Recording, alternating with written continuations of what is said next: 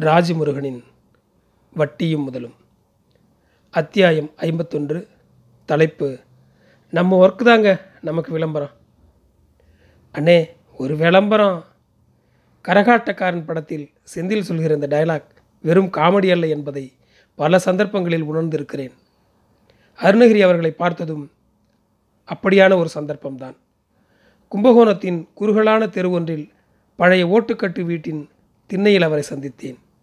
வீடு முழுக்க உடைந்த மரப்பெட்டிகள் குவிந்திருந்தன. கொள்ளைக்கட்டில் பழைய சோடா மிஷின்கள் இரண்டு சிதிலமாகி நின்றன. சாவதற்கு முந்தைய நாள் கொள்ளைக்கட்டு கைத்துக்கட்டிலில் ஜம்பு தாத்தா படுத்திருந்தது ஒரு கணம் நினைவில் கிளிக்கடித்தது. பதினைந்து வருடங்களுக்கு முன்பு இதே வீட்டுக்கு வரும்போது எப்படி இருந்தது? கூட முழுக்க பன்னீரும் ரோஜாவுமாக ஒரு வாசனை. தடதடவென மிஷின்கள் ஓடிக்கொண்டே இருக்க குறுக்கு மறுக்குமாக ஆட்கள் ஓடிக்கொண்டே இருந்த சித்திரம். ஜரிகை வேட்டியில் வாய் நிறைய வெத்தலையும் ஜவ்வாது வாசமுமாக நடுக்கூடத்தில் நின்று சைகையில் மிரட்டி கொண்டிருக்கும் அருணகிரி ஐயாவின் ஆகிருதி எதுவும் என்று இல்லை. இந்திய சுதேசி சிறுதொழிலின் ஒட்டுமொத்த இன்றைய சித்திரம் போல் இருந்தது அந்த வீடு. அருணகிரி ஐயாவின் சோடா கலர் பன்னீர் சோடா என்றால் சுத்துப்பட்டில் அவ்வளவு பிரபலம். ஒரு காலத்தில் தஞ்சாவூர் கும்பகோணம் நாகப்பட்டினம் வரைக்கும் வியாபாரம் அள்ளும் கோயில் கோபுரம் போட்டு பக்கத்தில் ஒரு ரோஜாப்பூ வரைந்த ஸ்டிக்கர் ஒட்டப்பட்ட பன்னீர் சோடா கிடைக்காத கடையே இருக்காது. வெற்றிலையை குதப்பிக்கொண்டே திண்ணை தூணில் சாய்ந்தபடி நீ இந்த சோடாவை எங்கேயும் குடிக்க முடியாது. காவேரி தண்ணிக்குன்னு ஒரு டேஸ்ட் இருக்குது கோரையாத்து தண்ணினா இன்னும் விசேஷம்.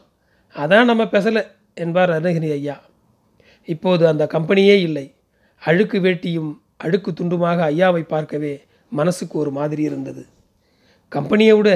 இன்னும் கொஞ்சம் காலத்தில் காவேரியே இல்லாமல் போயிடுமோன்னு பயமாக இருக்குது வர்றப்ப பார்த்தியா காம்பநாட்டி பசங்க. மணல் மணலாக அள்ளி எப்படி கட்டாந்தரையாக கிடக்குன்னு. ம் என பெருமூச்சு விட்டபடி சிரித்த அருணகிரி ஐயாவிடம் கம்பெனி என்னாச்சுங்க ஐயா? என்றேன். அவர் முகம் ஏதேதோ உணர்ச்சிகளுக்கு போனது. எல்லாம் போயிடுச்சு தம்பி என்றவர் கொள்ளைப்பக்கமாக அழைத்து போனார். சிதிலமான மெஷின்களுக்கு பக்கத்தில் போய் உட்கார்ந்து கொண்டு அவற்றிடம் ஏதேதோ பேசினார். கடைசியாக சொன்னார் தம்பி இது விளம்பர உலகம். டெண்டுல்கர் டோனி விஜய் சூர்யான்னு எல்லா பயிலும் தினம் தினம் வந்து பெப்சி குடி கோ குடின்னு ஆடுறான் பாடுறான் உருண்டு புரள்றான். இந்த பயமக்கா அதை கேட்குமா? இல்லை இந்த அழுக்கு வேட்டி அருங்கிரி சொல்கிறத கேட்குமா? நாம் என்ன செஞ்சோம்? இந்த பாபநாச பக்கம் மோட்டார் செட்டு சோகத்தில் எழுதி வச்சது தான் ஜாஸ்தி. குமரிமுத்துவை கொண்டாந்து விளம்பரம் சொல்கிறது கூட நமக்கு திராணி கிடையாது. பெருமுதலாளி இல்லையாப்பா? எல்லா பையனும் இங்கிலீஷ் கம்பெனி ஐட்டத்துக்கு போயிட்டான். நம்ம வியாபாரம் அப்படியே படுத்துருச்சு. ரெண்டு பிள்ளைங்களும் குடும்பத்தோட சூரத்துக்கு துணி வியாபாரம் பண்ண போயிட்டானுவோ. நான் இப்படியே அந்த வீட்டில் ஒண்டிக்கின்னு கிடக்கிறேன். தூங்குனா காதில் லொட லொடன்னு சோடா மிஷின் ஓடின சத்தம் தான் கேட்குது எவ்வளோ நாளைக்குன்னு தெரியலையே பார்க்குறேன் அங்கிருந்து திரும்பும்போது தான் தோன்றியது அவர் சொன்னது எவ்வளவு உண்மை. நம் ஒவ்வொரு நாளும் எவ்வளவு விளம்பரங்களால் நிறைந்து கிடக்கிறது. விரும்பினாலும் விரும்பாவிட்டாலும் எத்தனை எத்தனை விளம்பர முகங்களும் குரல்களும் நம்மை ஆக்கிரமித்து கொண்டே இருக்கின்றன. காஃபி டீயிலிருந்து கட்டில் மெத்தை வரைக்கும் எதை வாங்குவது எப்படி வாழ்வதென எல்லாவற்றையும் விளம்பரங்கள் தான் தீர்மானிக்கின்றன. இந்த தேசமே விளம்பரங்கள் மயமாகி ஸ்பான்சர்களில் தான் இயங்குகிறது. காலையில் கண்ணை கசக்கும் போதே கார்த்தியும் காஜல் அகர்வாலும் ஒரு காஃபியை சிபாரிசு செய்கிறார்கள். மற்ற மத்தியானம் டிவியை போட்டால் manager Krishnamurthy Delhi Ganesh home sweet home Divyadarshan எல்லாம் செங்கல்பட்டு தாண்டி நின்று கொண்டு ஃப்ளாட் வாங்க சொல்லி டார்ச்சர் செய்கிறார்கள். சாயங்காலமாக புதுப்படம் போடுற சாக்கில் பத்து நிமிஷத்துக்கு ஒரு தடவை விஜய் மொபைலில் பேசி சரத்குமார் வேட்டி கட்டி நடந்து தனுஷும் விமலும் ஹேர் ஆயில் தடவி அஞ்சலியும் தமன்னாவும் குத்து டான்ஸ் ஆடி ஏன்டா வீட்டில் இருக்கீங்க? ஷாப்பிங் போங்கடா என வேப்பிலை அடிக்கிறார்கள். நடுநடுவே புரட்சி போராட்டம் என பிரபு நகைக்கடைக்கு பண்ணுகிற விளம்பரத்தில் சேக்குவாரா பகத்சிங்கெல்லாம் டவுசர் கிழிகிறது. ஊரே தூங்குற மிட் நைட்டில் பார்த்தால் தாடை வீங்கிய சஃபாரி பார்ட்டி ஒருவர் வீரிய லேகத்துக்கு விளம்பரித்து கொண்டே இருக்கிறார். இன்னொரு சேனலில் கொழுத்த டாக்டர் ஒருவரும் கருத்த காம்பியரும் இதாங்க அமுக்ரா லேகியம் என கடுப்பிடிக்கிறார்கள். பின்னிரவுக்கு பின்னும் ஒரு வெள்ளைக்காரிக்கு சிந்தாதிரிப்பேட்டை பெண்ணை டப்பிங் பேசவிட்டு வீட்டுப் பொருட்களை விற்று கொண்டிருக்கிறார்கள். தொப்பையை குறைக்க டிப்ஸ் கொடுத்து கொண்டிருக்கிறார்கள். உச்சக்கட்டமாக சிட்டி முழுக்க ஸ்னேகா பிரசன்னா பிரிவுக்கு என்ன காரணம் என போஸ்டர் அடித்து ஒட்டியிருந்தார்கள். இருக்கிற பிரச்சனையில் இது வேறா என எனக்கு போஸ்டரை பார்த்ததுமே வேர்த்தது. சொல்லி வைத்தது மாதிரி என்ன சார் ஸ்னேகா பிரசன்னா பிரச்ச பிரிஞ்சிட்டாங்களா? மேட்ரு நிஜமா பொய்யா? என்ன பிரச்சனையா? நீ சினிமாக்காரன் தானே உனக்கு தெரியும்ல? என அடுத்தடுத்து ஃபோன்கள். இதெல்லாம் எதுக்குறா என்கிட்ட கேட்குறீங்க சினிமாக்காரன்னா ஸ்னேகா பிரசன்ன வீட்டில் செக்யூரிட்டியாக இருக்கிறான் நானே பல பிரச்சனையில் சுற்றிட்டு இருக்கேன். நூற்றி எட்டில் ஃபோன் பண்ணி கேளுங்கடா என கடுப்பானேன். என் அண்ணி தான் சாப்பாடு போடும்போது சொன்னார். தம்பி அது ஆடி மாதம் வருதுல்ல அதுக்கு தான் விளம்பரத்துக்கு அப்படி போட்டிருக்காங்க. எனக்கு இதெல்லாம் யார் எங்கே உட்காந்து யோசிக்கிறது என ஆச்சரியமாக இருந்தது. அதன் பிறகு மொத்த மீடியாவும் ஸ்னேகா பிரசன்னாவை சுற்றி வளைத்து இந்த விளம்பரத்தை பற்றி கேள்வி கேட்க அவர்களும் ஏகப்பட்ட விளக்கங்கள் கொடுக்க அது செமஹிட் எனக்கு எதற்கு இவ்வளவு விளக்கங்கள் என தோன்றியது? இதற்கான பதிலை எல்லாம் அன்றே ஒரே வரியில் சொல்லிவிட்டானே தானே தலைவன் செந்தில். ஒரு விளம்பரம். இருபது வருடங்களுக்கு முன்பு வரை அம்பாசிடர் காரில் மைக் கட்டி கொண்டு வருவதுதான் எங்கள் ஊரின் அதிகபட்ச விளம்பர யுக்தி. அப்படி எம்ஏ தமிழ் படித்த அண்ணன் சரவணனை மகாராஜா சில்க்ஸுக்கு பிராண்ட் அம்பாசிடராக போட்டார்கள். மகாராஜா சில்க்ஸ் தென்றலின் முதல் வரி வசந்தத்தின் முகவரி மகாராஜா சில்க்ஸ் என கரகரவென கவிதை எழுதி மைக்கில் கூவியபடி அண்ணனன் கோ வரும். நாள் முழுக்க கவிதையாக பொழிந்துவிட்டு ராத்திரி நூற்றி ஐம்பது ரூபாய் பணமும் சாந்தி கடை பரோட்டாமாக முடியும் அந்த செஷன் ஜெமினி சர்க்கஸ் குட்டி யானையின் சாகசம் காணத் தவறாதீர்கள். திலகர் திடலில் மாலை ஆறு மணி முதல் குடும்பத்தோடு கண்டுகளிக்க ஜேமினி சர்க்கஸ் ஜேமினி சர்க்கஸ் என அடுத்த ரவுஸ் ஆரம்பிக்கும். உலகம் சுற்றும் வாலிபன் படம் வந்தப்பெல்லாம் ஆட்டோட மைக் கட்டிக்கிட்டு உங்கள் மாமன் தான் சுற்றினான் ஊருக்கு ஊர் நோட்டீஸ் போட்டே வெள்ளி விழா பார்த்தாங்கல்ல? ஆட்டுக்கார இல்லை. அது வந்தப்போ ஊர் ஊராக அந்த ஆட்டை கொண்டு வந்தாங்க. கும்பகோணம் விஜயாவில் கொண்டு வந்து நிப்பாட்டினப்போ அப்படி ஒரு கூட்டம். கூலிக்காரன் வந்தப்போ விஜயகாந்த் வண்டி எடுக்கிற மாதிரி தங்க கடலில் சிலை செஞ்சு தேட்டருக்கு தேட்டர் வச்சாங்க. ஆடி வெள்ளிக்கு எங்கே பார்த்தாலும் அம்மன் சிலையாக வச்சாங்க. இப்போல்லாம் அந்த ஹீரோ ஹீரோயினு தேட்டர் தேட்டராக வந்தால் கூட பார்க்க ஜனம் வர மாட்டாங்குதா? அதான் டிவியில் எப்போ பார்த்தாலும் விளம்பரமாக பார்த்துக்கிட்டு கிடக்குல்ல என்றார் ரவி சித்தப்பா. உண்மைதான். இப்போதெல்லாம் விளம்பரங்கள் சீப்பட்டு விட்டன. ஊரில் குழந்தை பிறந்த நாள் பூப்புனித நீராட்டு விழா தொடங்கி எழவு வரைக்கும் எல்லாவற்றுக்கும் ஃப்ளக்ஸ் பப்ளிசிட்டி பின்னி பிரிக்கிறது. லோக்கல் கேபிளை திறந்தால் புலி உருமுது புலி உருமுது பாடல் பின்னணியில் ஒருவர் நடந்து வர அண்ணனுக்கு இனிய பிறந்தநாள் வாழ்த்துக்கள் என்கிறார். மாசமா ஆறு மாசமா பாடலில் இருவர் கைகோர்த்து நிற்க கல்யாண வாழ்த்து சொல்கிறார்கள். இன்னொரு பக்கம் நெட்டில் மொபைலில் ஷூட் பண்ணி தெருமுக்கில் எடிட் செய்யப்பட்ட ஏகப்பட்ட வீடியோக்களை ஏற்றி கேப் விடாமல் ரகளை பண்ணுகிறார்கள்.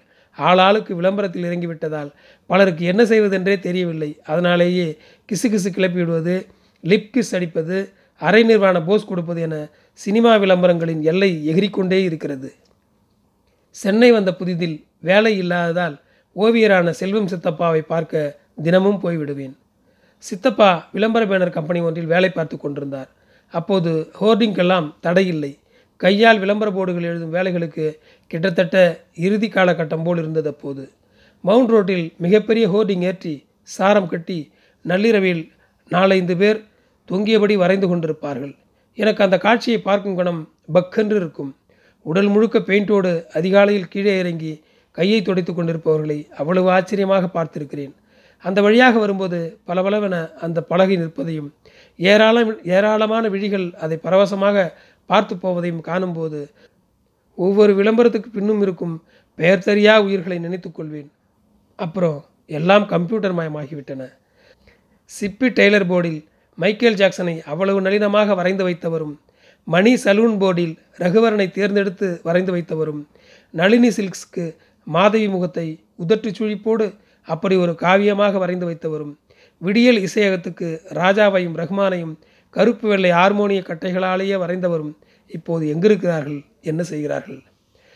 நம் ஒவ்வொருவருக்கும் உள்ளும் ஒரு பவர் சார் இருக்கிறார்.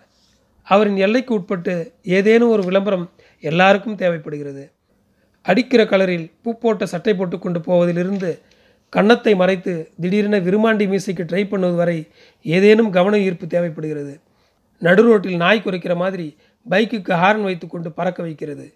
ஒவ்வொரு நகத்துக்கும் ஒவ்வொரு கலரில் நகபாலிஷ் போட்டு லோஹிப்பில் பெல்லிஸ்டெட் போட வைக்கிறது. உப்பு பெறாத விஷயத்தை எல்லாம் மணிக்கணக்கில் பேச வைக்கிறது. புதிதாக லான்ச் ஆகியிருக்கிற மாமரத்து மாரியம்மனை பிரபலமாக்க மரமெல்லாம் பால் வடிவதாக கிளப்பிட வைக்கிறது.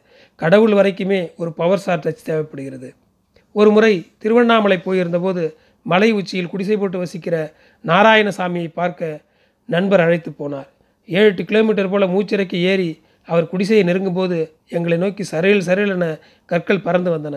தெரித்து ஓடி பதுங்கி கொண்டோம். சாமி கோபமாக இருக்குங்க என்றார் நண்பர். கொஞ்ச நேரம் கழித்து படுத்த வாக்கில் நகர்ந்து போனோம். எங்களை கண்டதும் பயங்கர கோபமாகி டேய் உங்களெல்லாம் பார்க்க வேணாம் தானே இங்கே வந்து உக்காந்துருக்கேன் எதுக்குடா வரீங்க? போயிடுங்கடா என்ன சாமி கத்தினார். மறுபடியும் அவர் கற்களை வீச கொண்டு போயிருந்த ஆப்பிளை உருட்டி விட்டு வந்தோம். சாமி அப்படிதாங்க. யாரையும் பார்க்கவே விரும்ப மாட்டார் அவர்கிட்ட திட்டு வாங்கினதே உங்களுக்கு பெரிய விஷயம் என்றார் நண்பர். விளம்பர வெளிச்சமே வேண்டாம் என ஓடி ஒழிகிறவர்களுக்கும் விளம்பரம் கொடுத்து கொண்டே இருக்கிறது இந்த உலகம். சிதம்பரம் பக்கம் காரில் போய் கொண்டிருந்த போது இங்கே ஒரு பாட்டி இட்லி சுட்டு விற்கும் செம்ம ஃபேமஸ்ஸு வா போவோம் என ஒரு நண்பர் அழைத்து போனார். போனால் தெருவோரமாக ஒரு பாட்டி இட்லி சுட்டு விற்க எக்கச்சக்க கூட்டம் கும்மி கொண்டிருந்தது. இந்த ரூட்டில் போகிறவங்க எல்லாரும் இங்கே வந்துடுவாங்க எப்படியோ இந்த ருசி பரவி சென்னை வரைக்கும் பாட்டி ஃபேமஸ் ஆயிடுச்சு என்றார் நண்பர். இப்படித்தான் ஒரு முட்டுச்சந்தில் டாக்டர் அருண் பிரசாத் நடத்தும் சின்ன கிளினிக்கில் அவ்வளவு கூட்டம் எப்போதும் காத்திருக்கும். ஒரு முறை பஸ் ஸ்டாண்ட் ஸ்க்ரீன்களில் போடுவதற்கு ஒரு விளம்பரம் எடுக்கலாமா என அவரிடம் கேட்டதற்கு சொன்னார் அதெல்லாம் வேணாங்க. நம்ம வேலை நல்லா இருந்தால் எல்லாரும் வருவாங்க. இங்கே இருக்கிறவங்கெல்லாம் விளம்பரம் பார்த்துட்டா வந்தாங்க. நம்ம ஒர்க்கு தாங்க நமக்கு விளம்பரம்.